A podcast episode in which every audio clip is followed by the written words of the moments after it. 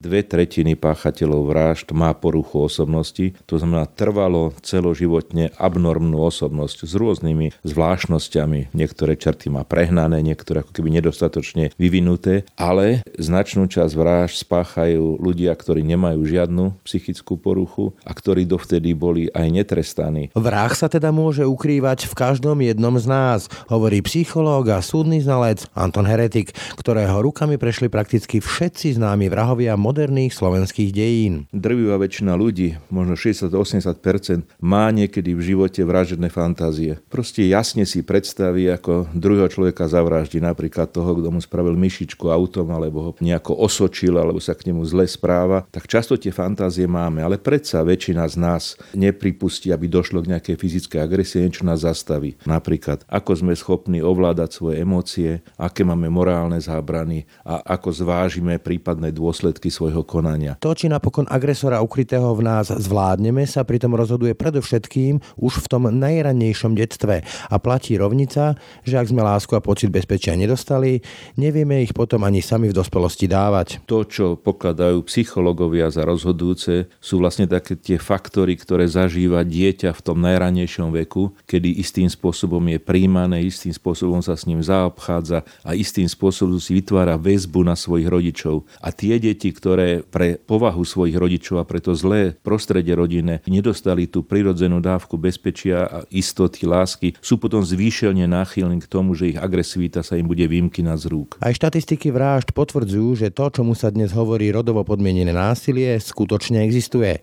Páchatelia tých najbrutálnejších vražd sú totiž zväčša muži a ženy sú naopak častokrát obeťami. Sa ukazuje, že ak sa stane, že páchateľov vraždy je žena, tak často je to práve obeť obeď dlhodobého domáceho týrania, ktorá zrazu v nejakej buď sebeobrane alebo nejakom silnom afekte v rámci sebeobrany zabije toho páchateľa. Nikdy sa nehádajte v kuchyni plnej ostrých nožov a iných potenciálne smrtiacich predmetov, odporúča psychológ Anton Heretik. Ako hovorí, agresivitu v sebe skrývame všetci a niekedy tak môže stačiť naozaj málo a naša vražedná fantázia sa stane skutočnou krvavou realitou. Temné pudy sa však dajú aj zdravo ventilovať, napríklad športom, pretože aj športy sú vlastne iba ritualizovanou agresiou za vopred dohodnutých pravidiel. Počúvate ráno na hlas. Pekný deň vám želá Braň Dobšinský. Ráno na hlas. Ranný podcast z pravodajského portálu Aktuality.sk. Pri mikrofóne mám psychologa, súdneho znalca Antona Heretika. Dobrý deň. Dobrý deň. Slovenskom nedávno otriasla mimoriadne brutálna vražda mladej ženy, ktorú našli v Bratislavskom prístave. Nebudem opisovať všetky tie detaily, ale poukazujú na to, že to bolo mimoriadne brutálne a zvrátené. Je takéhoto niečoho schopný bežný človek, alebo na to musí byť niekto, ako sa tomu ľudovi hovorí, psychopat? Treba povedať, že keď my ako znalci pristupujeme k tomu, čo voláme, že profil neznámeho páchateľa, pokiaľ viem, ten páchateľ je stále neznámy, tak potrebujeme mať k dispozícii veľmi veľa údajov. To znamená, že my dostaneme na analýzu všetky materiály, ktoré dovtedy zhromaždili vyšetrovatelia a zároveň aj materiály, ktoré získali napríklad súdni lekári pitvo obete a na základe toho sa potom robí ten psychologický profil toho neznámeho páchateľa. Ale treba povedať, že samozrejme väčšiu presnosť toho profilu môžeme zabezpečiť vtedy, keď ide o sériového páchateľa, to znamená, keď sa viackrát opakujú isté znaky, ktoré svedčia preto, že to nie je náhodná konštelácia nejakých znakov, ale že je to nejaký typický rukopis toho páchateľa, ktorý svedčí pre istú osobnosť. No väčšinou to svedčí preto, že ten páchateľ má narušenú osobnosť. Dneska tomu nehovoríme psychopáty, ale porucha osobnosti. Tých je veľmi veľa typov.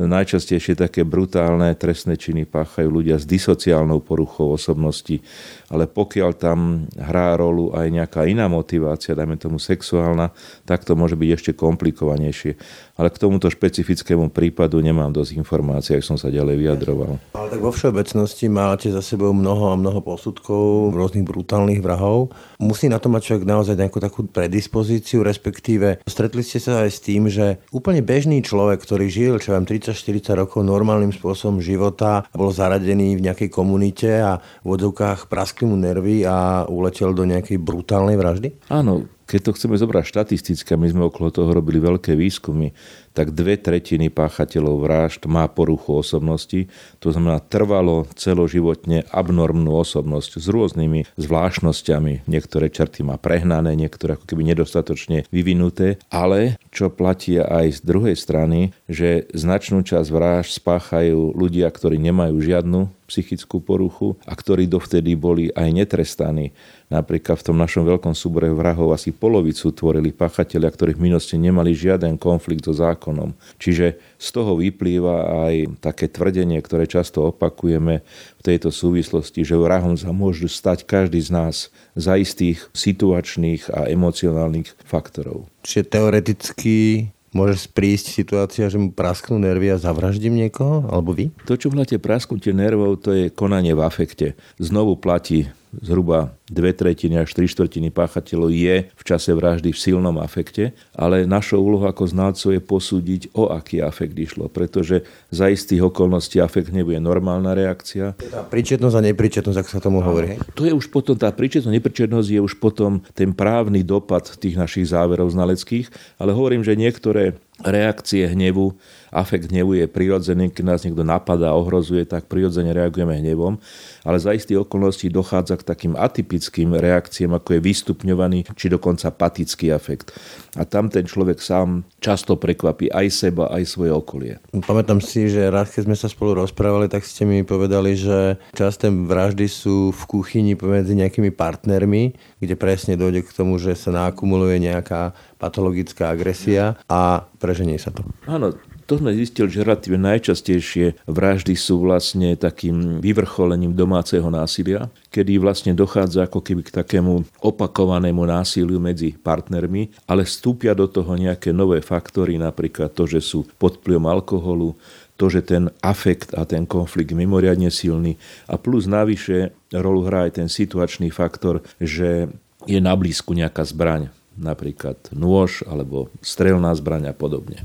Čiže také odporúčanie znie, nehádajte sa v kuchyni, hej? To často hovorím, pretože naozaj rolu hrá aj prostredie, v ktorom dojde konfliktu, v ktorom dojde tomu vyhroteniu. A ten situačný faktor často spôsobuje to, že pôvodne konflikt, ktorý sa už veľakrát opakoval a skončil v najhoršom prípade nejakým ublížením na zdraví, zrazu skončí brutálne napríklad vraždou.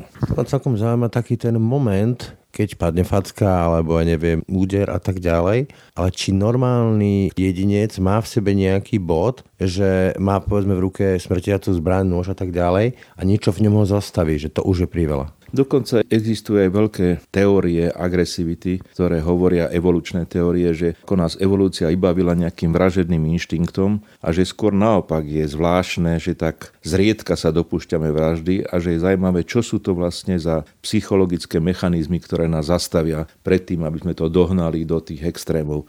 Pretože výskum ukazuje, že drvivá väčšina ľudí, možno 60-80%, má niekedy v živote vražedné fantázie proste jasne si predstaví, ako druhého človeka zavraždí, napríklad toho, kto mu spravil myšičku autom, alebo ho nejako osočil, alebo sa k nemu zle správa, tak často tie fantázie máme, ale predsa väčšina z nás nepripustí, aby došlo k nejakej fyzickej agresie, niečo nás zastaví. A to sú potom zase celý rad faktorov, napríklad ako sme schopní ovládať svoje emócie, aké máme morálne zábrany. A napríklad ako zvážime prípadné dôsledky svojho konania. Čiže tá súhra tých faktorov nás väčšinou zastaví k tomu, aby tá naša fantazína agresia neprešla v reálnu. Dá sa povedať, že povedzme hrozba trestu je účinnejšia ako nejaká morálka?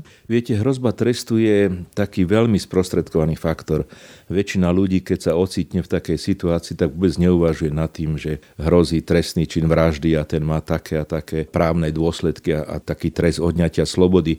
Skôr zohrajú rolu tá súhra tých momentálnych faktorov, ktoré fungujú v človeku. Hej?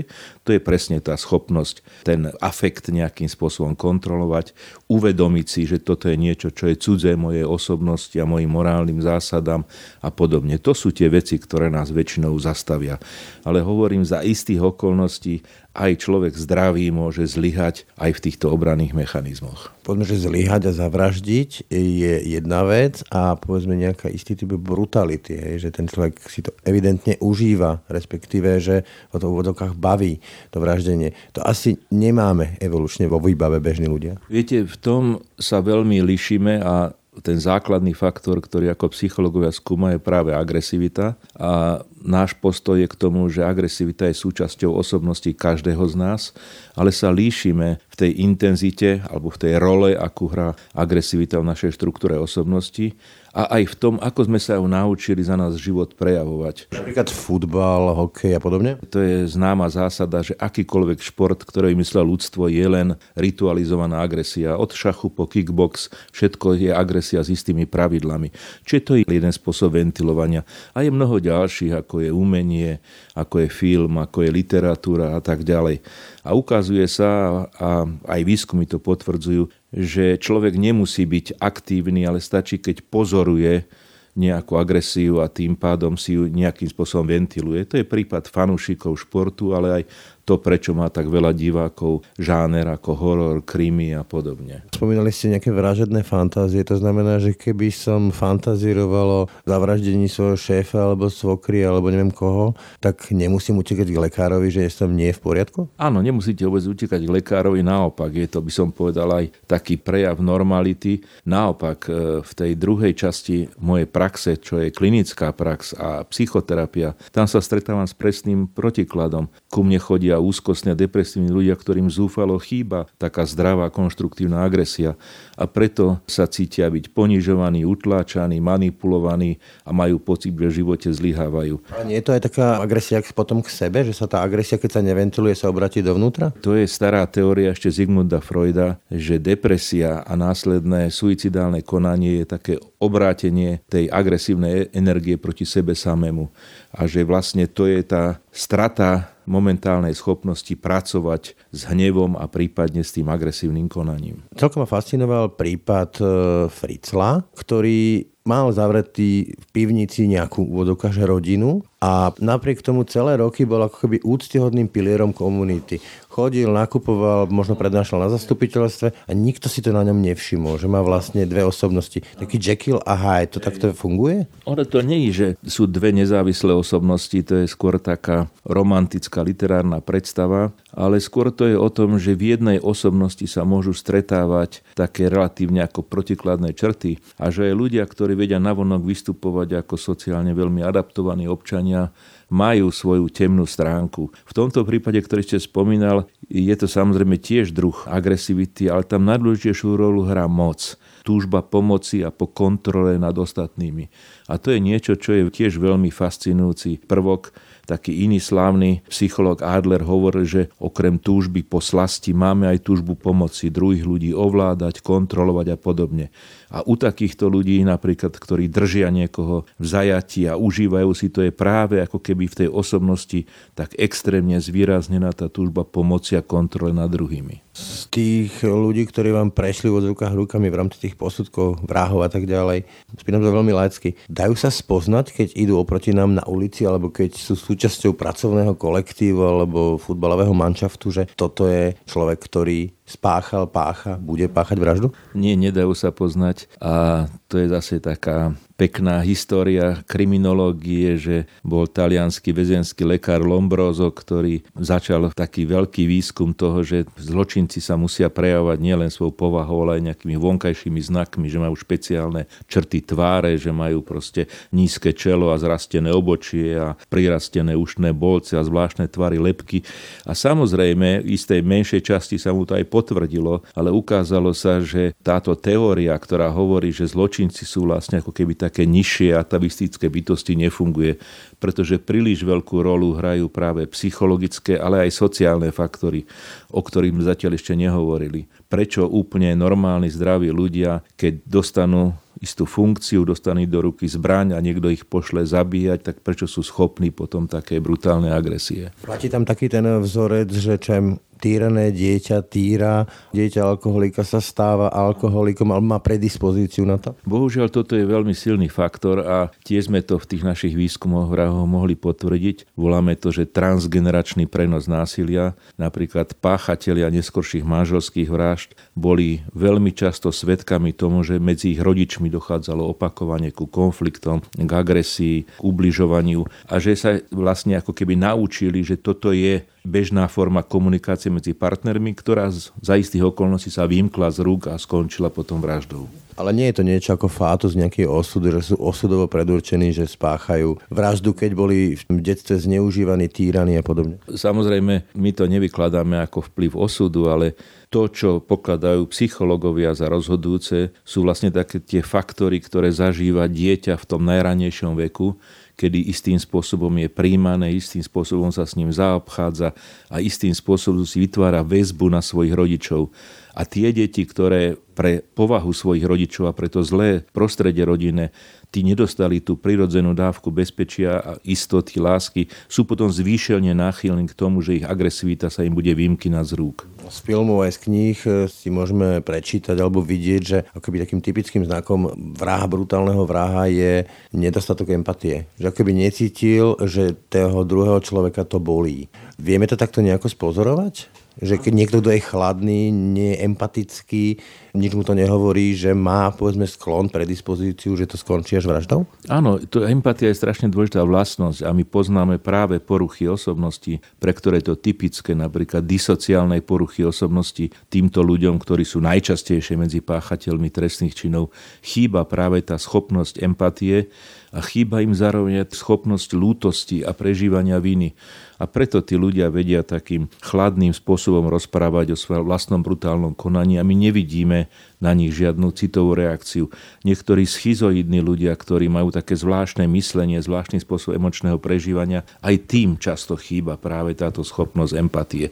Ale treba povedať, že Nedostatok empatie vidíme aj u ľudí vysoko inteligentných, že to nesúvisí priamo s našimi kognitívnymi intelektovými schopnosťami, Mnoho zločincov, napríklad nacistických, bolo veľmi inteligentných a vzdelaných a napriek tomu takým absolútne neempatickým spôsobom boli schopní zachádzať s miliónmi ľudí. Čo vy hovoríte ako človek, ktorý robil tie posudky, mal v rukách tých reálnych vrahov na takéto vodovka, že profilovanie, profilovači, ktorí ako povedia páchateľ je medzi 30-40, detce sa počúroval, evidentne nemá mamu alebo niečo podobné. V zásade existujú dva také prístupy. Jeden vychádza zo štatistického vyhodnocovania množstva údajov. FBI má v databáze niekoľko 10 tisíc páchateľov vražd so všetkými znakmi osobnostnými, situačnými, kriminologickými, ktoré sa stali. A keď majú nejakú vraždu, tak proste náhodia tie údaje zistené vyšetrovateľ na mieste činu a vyjde im nejaký hypotetický profil. To je jeden prístup. U nás a pokiaľ viem aj vo väčšine krajín, skôr sa predpokladá to, že ľudia, ktorí tak dlhodobo pracujú, ako dajme tomu ako znalci, s páchateľmi trestných činov, skôr vedia vytvoriť taký ako keby hypotetický profil osobnosti, ktorý sa môže nejakým spôsobom priblížiť tomu potenciálnemu páchateľovi. Samozrejme je to veľmi pravdepodobnostný odhad. To, čo poznáme z detektívok od Sherlocka Holmesa ďalej, v tzv. deduktívnej metóde, kedy veľmi presne popísali tak to je nereálne. My len hypoteticky tvoríme ten profil. Amerika, keď už ste spomínali, má svojho Bandyho, Gacyho, Dámera. Kto je taký slovenský bandy? Kto je z vášho pohľadu taká tá v úvodzovkách čierna osobnosť e, slovenskej vraždy? Tak mali sme sériového vraha Ondreja R., ktorý spáchal sériu vražd veľmi takým typickým spôsobom kedy vlastne ten rukopis toho páchania sa ako keby vyvíjal v priebehu tej série a z hodou okolností to bol človek, kde sme mali možnosť urobiť napred ten profil neznámeho páchateľa a potom, keď ho chytili, tak sme mali možnosť ho vyšetriť a porovnať teda v čom ten náš profil sedel na tú osobnosť a v čom nie. Tam sme si mali možnosť otestovať, čo je zriedkavá príležitosť, tú zhodu medzi profilom a reálnymi výsledkami psychologického, prípadne psychiatrického vyšetrovania. Ako to dopadlo? Do Dopadlo to relatívne dobre, ale to je presne o tom, že človek je príliš zložitý a vždy nás niečom prekvapí. Napríklad u tohto páchateľa sme predpokladali, že on bol v minulosti už trestaný napríklad za sexuálne trestné činy, lebo väčšina tých činov mala aj sexuálny charakter a teraz sme prepokladali, že treba hľadať v tejto databáze. A paradoxne sa zistilo, že on síce dovtedy bol viackrát trestaný, ale len pre majetkové trestné činy, vlamačky a tak ďalej. A že to, že v istom okamžiku sa zmenil ten jeho spôsob páchania trestného činu, sa dá vysvetliť len takým zriedkavým fenoménom, ktorý sa volá, že baživý vývoj. To znamená, že ten človek zrazu z hodou istých náhod okolností príde na spôsob spáchania trestného činu, ktorý v ňom vyvoláva strašne silnú emočnú reakciu a povie si teda, že toto je to, po čom túžim. Ale samozrejme treba povedať, že títo páchatelia vraž, ktorí sú takýto kontrolovaní a idú podľa istého takého plánu a istého takého systému, tí sú veľmi zriedkaví. V dnešnej dobe internetu a sociálnych sietí máme pocit, že sa toho deje zlého viac. Osobne myslím, že to je len kvôli tomu, že máme viac informácií. Mýlim sa? Zhoršuje sa povedzme nejak to vražedné portfólio na Slovensku, alebo teda rastie počet takýchto činov a zhoršuje sa ich agresivita? To je dobrá otázka, ktorá svedčí o tom, aká je dôležitý ten pohľad aj masmediálny a vôbec spoločenský postoj, pretože v súčasnosti je výskyt vražd na Slovensku asi tretinový v porovnaní s 90. rokmi. Hlavne preto, že v tom čase, ako vyvrcholila éra organizovaného zločinu na Slovensku a organizovaný zločin vlastne ľudia z organizovaného zločinu páchali značnú časť z tých vražd. Čiže toto sa značne zmenilo, pretože aj organizovaný zločin na Slovensku zmenil formu a spôsoby správania a ubudlo práve týchto brutálnych vražd, pretože sa vlastne ukázali pre organizovaný zločin ako menej efektívne. Čiže ak majú ľudia pocit, že doba sa zbláznila, že tu viac zločinu, tak to je len ich pocit. Je to vyslovene skreslený pocit, ktorý súvisí z toho, že má to taký veľký mass-mediálny ohlas a že vlastne existuje veľmi veľa prostriedkov bulváru, ktorý žije len z tohto. A to vytvára taký ten pocit ohrozenia. Aj keď si pozrieme na väčšinu správ televíznych najmä niektorých staníc, tak vidíme, že aký je veľký dôraz práve na tú odvrátenú stránku, na zločinnosť a podobne. Prečo je medzi vrahmi, respektíve takými brutálnymi vrahmi a to bož masovými, tak málo žien? Naopak sú to väčšinou drvevou väčšinou muži? No na to je veľa odpovedí a tá odpoveď má aj svoje biologické, psychologické, sociálne aspekty. Tie biologické e, sú dané vlastne takouto fyzickou prevahou mužov a vplyvom testosterónu, ktorý tiež súvisí s mierou agresivity a aj vôbec tou konštitúciou, telesnou stavbou mužov.